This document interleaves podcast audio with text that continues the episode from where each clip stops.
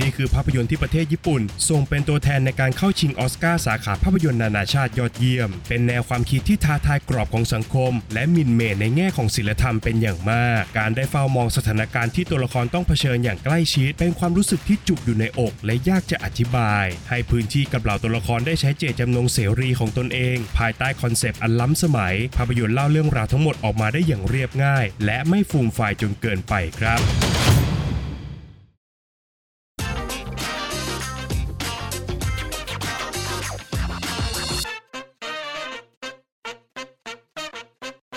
สวัสดีครับ ยินดีต้อนรับเข้าสู่ฟิเมนรีวิวนะครับ และภาพยนตร์ที่เราจะนำมารีวิวกันในวันนี้ก็คือ Plan 75 วันเลือกตาย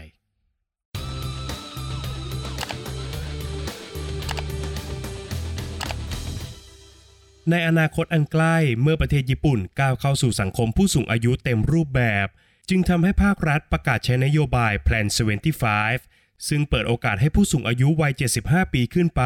มีสิทธิ์เลือกในการการุญยฆาตตัวเองได้ โดยผู้ที่เข้าร่วมโครงการนั้น จะได้รับเงินสดจำนวน 1 0 0 0 0แสนเยนครับ เพื่อกอบโกยความสุขเป็นครั้งสุดท้ายของชีวิต ก่อนที่จะจากโลกนี้ไปในฐานะวีรบุรุษ ที่เสียสละชีวิตของตัวเองเพื่อชาตินะครับ ภาพยนตร์บอกเล่าเรื่องราวของมิจิ หญิงชราวัย 78 ปี ผู้ตกงานและก็ไร้ที่อยู่ ซึ่งกำลังครุ่นคิด และตัดสินใจครั้งสำคัญในบ้านปลายของชีวิตครับว่า เธอจะเข้าร่วมโครงการ Plan 75 ของรัฐบาลหรือไม่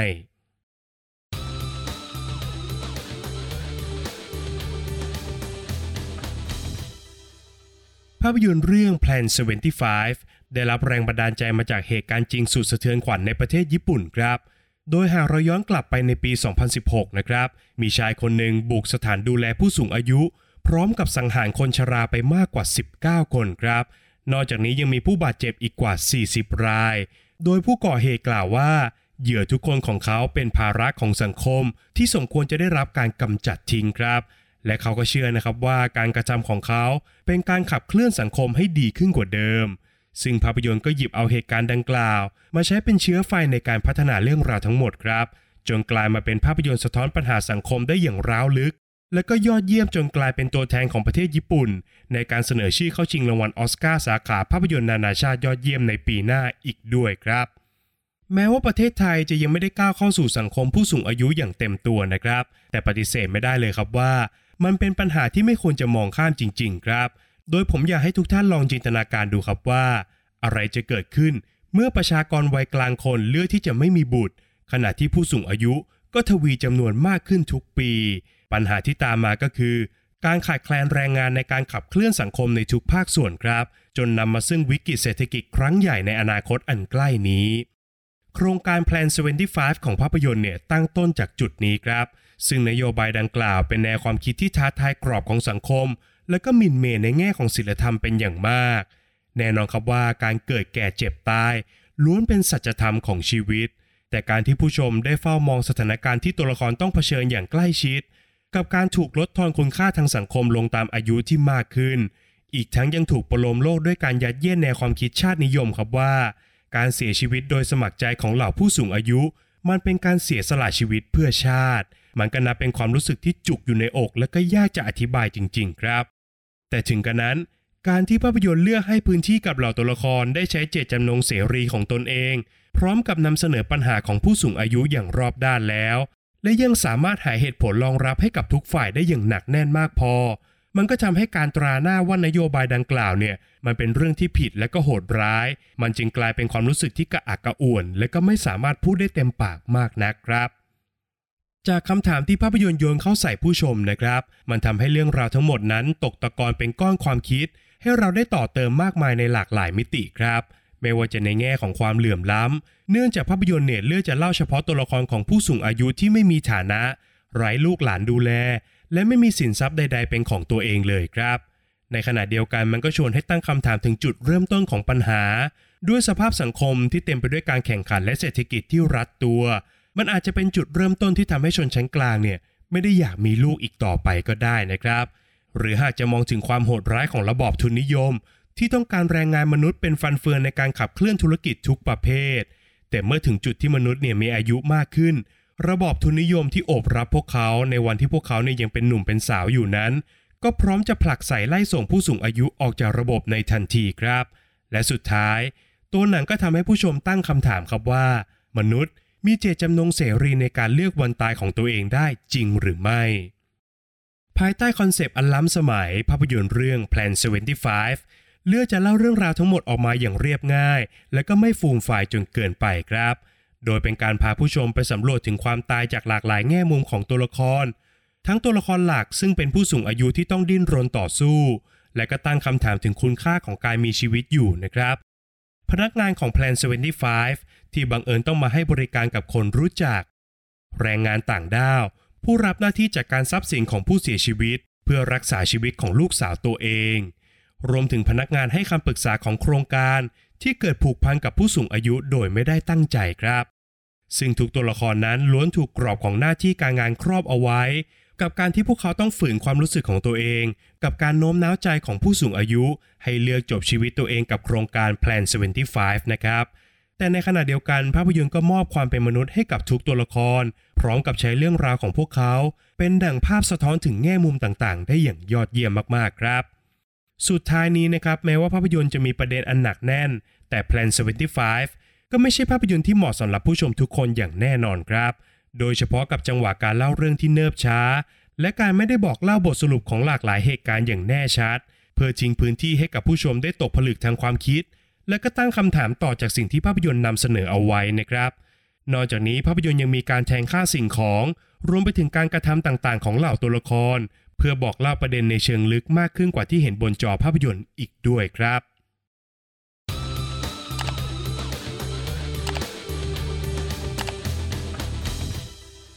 ประเด็นตกผลึกจากภาพยนตร์เรื่อง Plan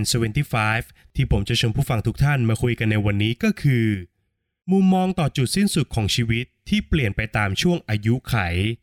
ประเด็นในวันนี้เป็นสิ่งที่ผมตกผลึกได้จากภาพยนตร์อย่างแท้จริงนะครับ แม้มันอาจจะไม่ใช่สิ่งที่ภาพยนตร์ต้องการจะนำเสนอโดยตรง แต่มันกลับสามารถเทียบเคียงกับชีวิตส่วนตัวของผมได้อย่างแนบเนียนมากๆ และมันก็ยังติดอยู่ในหัวของผมจนถึงตอนนี้ครับ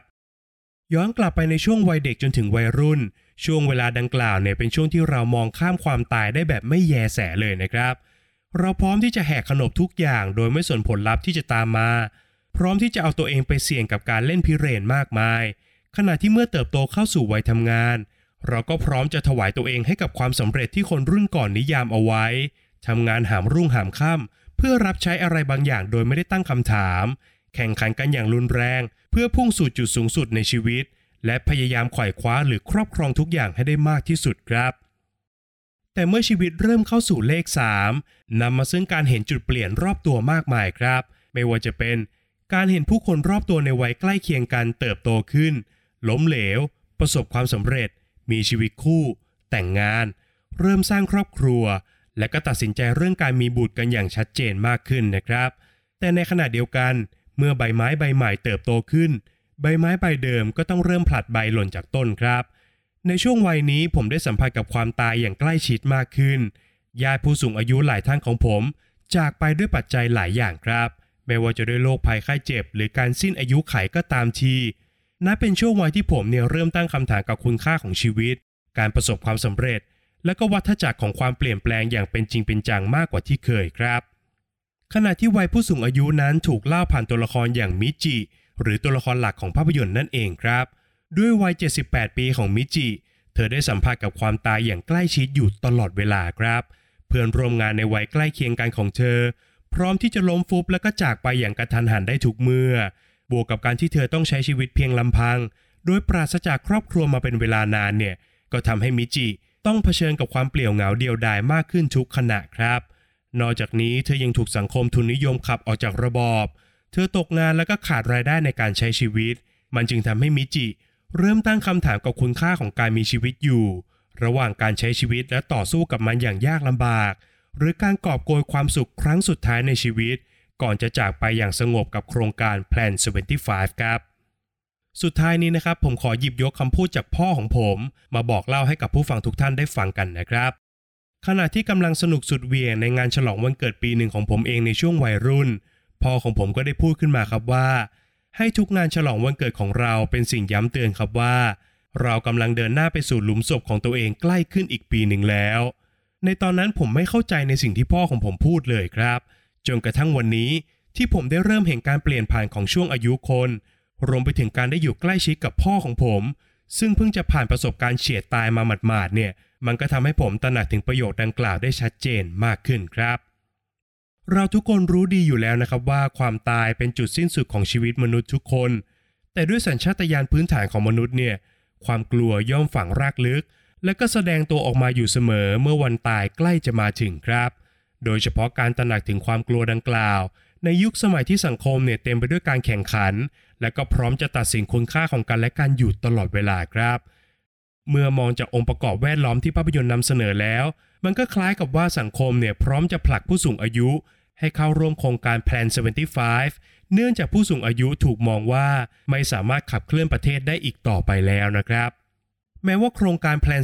75 มันจะเป็นเพียงเรื่องสมมุติ แต่ระบอบทุนนิยม และสวัสดิการของภาครัฐ ที่ไม่ได้ตอบสนองต่อคุณภาพชีวิตของผู้สูงอายุในสังคมนั้นมันเป็นเรื่องจริงนะครับ โดยเฉพาะอย่างยิ่งเมื่อชนชั้นกลางเลือกที่จะไม่มีบุตรกันมากขึ้นในปัจจุบัน มันก็ยิ่งบีบให้ผู้สูงอายุในอนาคต มีโอกาสที่จะพบเจอกับบททดสอบทางจิตใจอันยากลำบากมากขึ้น จนบางครั้งมันอาจจะทำให้เราอยากจะพบเจอกับจุดสิ้นสุดของชีวิต ในวันที่มันยังมาไม่ถึงก็เป็นได้นะครับ ภาพยนตร์เรื่องนี้จึงเป็นดั่งการเปลี่ยนมุมมองต่อความตายและจุดสิ้นสุดของชีวิตของผมอีกครั้ง และผมก็อยากจะชวนให้ผู้ฟังทุกท่าน ลองไปตามหาคำตอบของตัวเองกันได้ในโรงภาพยนตร์นะครับ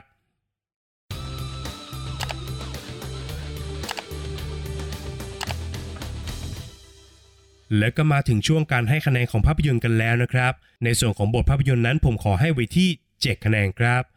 บทหนังทำได้อย่างยอดเยี่ยมนะครับ กับการชวนสังคมตั้งคำถามถึงการแก้ปัญหาเรื่องผู้สูงอายุ แม้ว่าทางเลือกที่หนังหยิบยื่นให้จะฟังดูโหดร้าย แต่บทหนังก็ยุติธรรมมากพอในการหยิบยื่นเจตจำนงเสรีให้กับเหล่าตัวละครในเรื่องครับ ขณะเดียวกันการพูดถึงความตายจากหลากหลายแง่มุม มันก็ชวนให้ผู้ชมตระหนักได้ถึงคุณค่าที่แท้จริงของชีวิตได้อย่างยอดเยี่ยมมากๆครับ ในส่วนของงานสร้างนะครับ ผมขอให้ไว้ที่7คะแนนครับ งานโปรดักชันของภาพยนตร์ตอบโจทย์ความเรียบง่ายของหนังได้อย่างยอดเยี่ยมครับ ทั้งงานด้านภาพที่เน้นความนิ่ง และการวางเฟรมเพื่อบอกเล่าอะไรบางอย่าง รวมไปถึงจังหวะการตัดต่อที่เนิบช้า และก็เลือกที่จะทิ้งอารมณ์ให้กับผู้ชมเนี่ยรู้สึกอาลัยอาวรณ์ถึงการจากไปในช่วงบั้นปลายของชีวิตได้อย่างยอดเยี่ยมครับ ในส่วนของนักแสดงนะครับผมขอให้ไว้ที่ 8 คะแนนครับ นักแสดงนำอย่างชิเอโกะไบโชในบทมิจิตัวละครหลักของเรื่องนะครับ เธอสามารถโชว์ศักยภาพการแสดงออกมาได้อย่างเต็มที่ โดยเฉพาะกับสายตาที่อมทุกข์ แล้วก็สามารถถ่ายทอดความเศร้าของการถูกลดทอนคุณค่าจากสังคมออกมาได้อย่างเป็นธรรมชาติมากๆครับ ข้อคิดที่ได้นะครับผมขอให้ไว้ที่ 8 คะแนนครับ แม้ว่าตัวหนังจะเลือกเล่าประเด็นดังกล่าวออกมาได้อย่างราบเรียบ แต่ประเด็นของมันหนักแน่น และก็ชวนให้ผู้ชมเนี่ยตั้งคำถามต่อได้อย่างหลากหลายมากๆครับ ไม่ว่าจะในแง่ของโครงสร้างทางสังคม ระบอบทุนนิยม สวัสดิการของภาครัฐ รวมถึงประเด็นในเชิงตัวบุคคล เช่น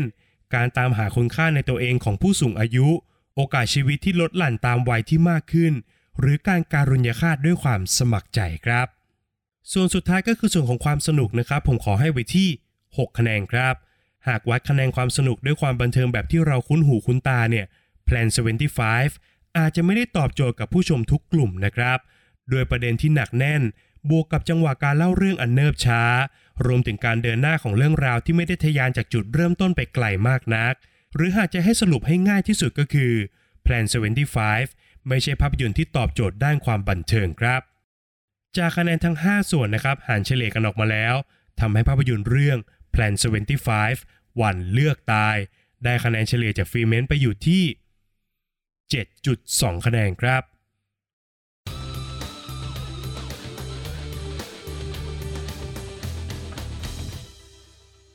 และนี่ก็คือทั้งหมดของฟรีเมนรีวิวในวันนี้สำหรับภาพยนตร์เรื่อง Plan 75 วันเลือกตายตัวแทนภาพยนตร์จากประเทศญี่ปุ่น ในการเสนอชื่อเข้าชิงรางวัลออสการ์ในสาขาภาพยนตร์นานาชาติยอดเยี่ยมปีที่จะถึงนี้นะครับ ก่อนจากกันไปครับอย่าลืมกดไลค์กด subscribe แล้วก็กระดิ่งแจ้งเตือนให้กับฟีเมนในทุกช่องทางด้วยนะครับ ไม่ว่าจะเป็น Facebook Apple Podcast Spotify YouTube Channel b l o g d i t รวมไปถึงช่องทางใหม่อย่าง TikTok ด้วยนะครับ สามารถค้นคำว่าฟีเมนจุด Official แล้วกด subscribe กันได้เลยครับ ใน EP หน้าฟีเมนจะนำเสนอคอนเทนต์อะไรนั้นต้องคอยติดตามกันด้วยนะครับสำหรับวันนี้ฟีเมนขอลาไปก่อน สวัสดีครับ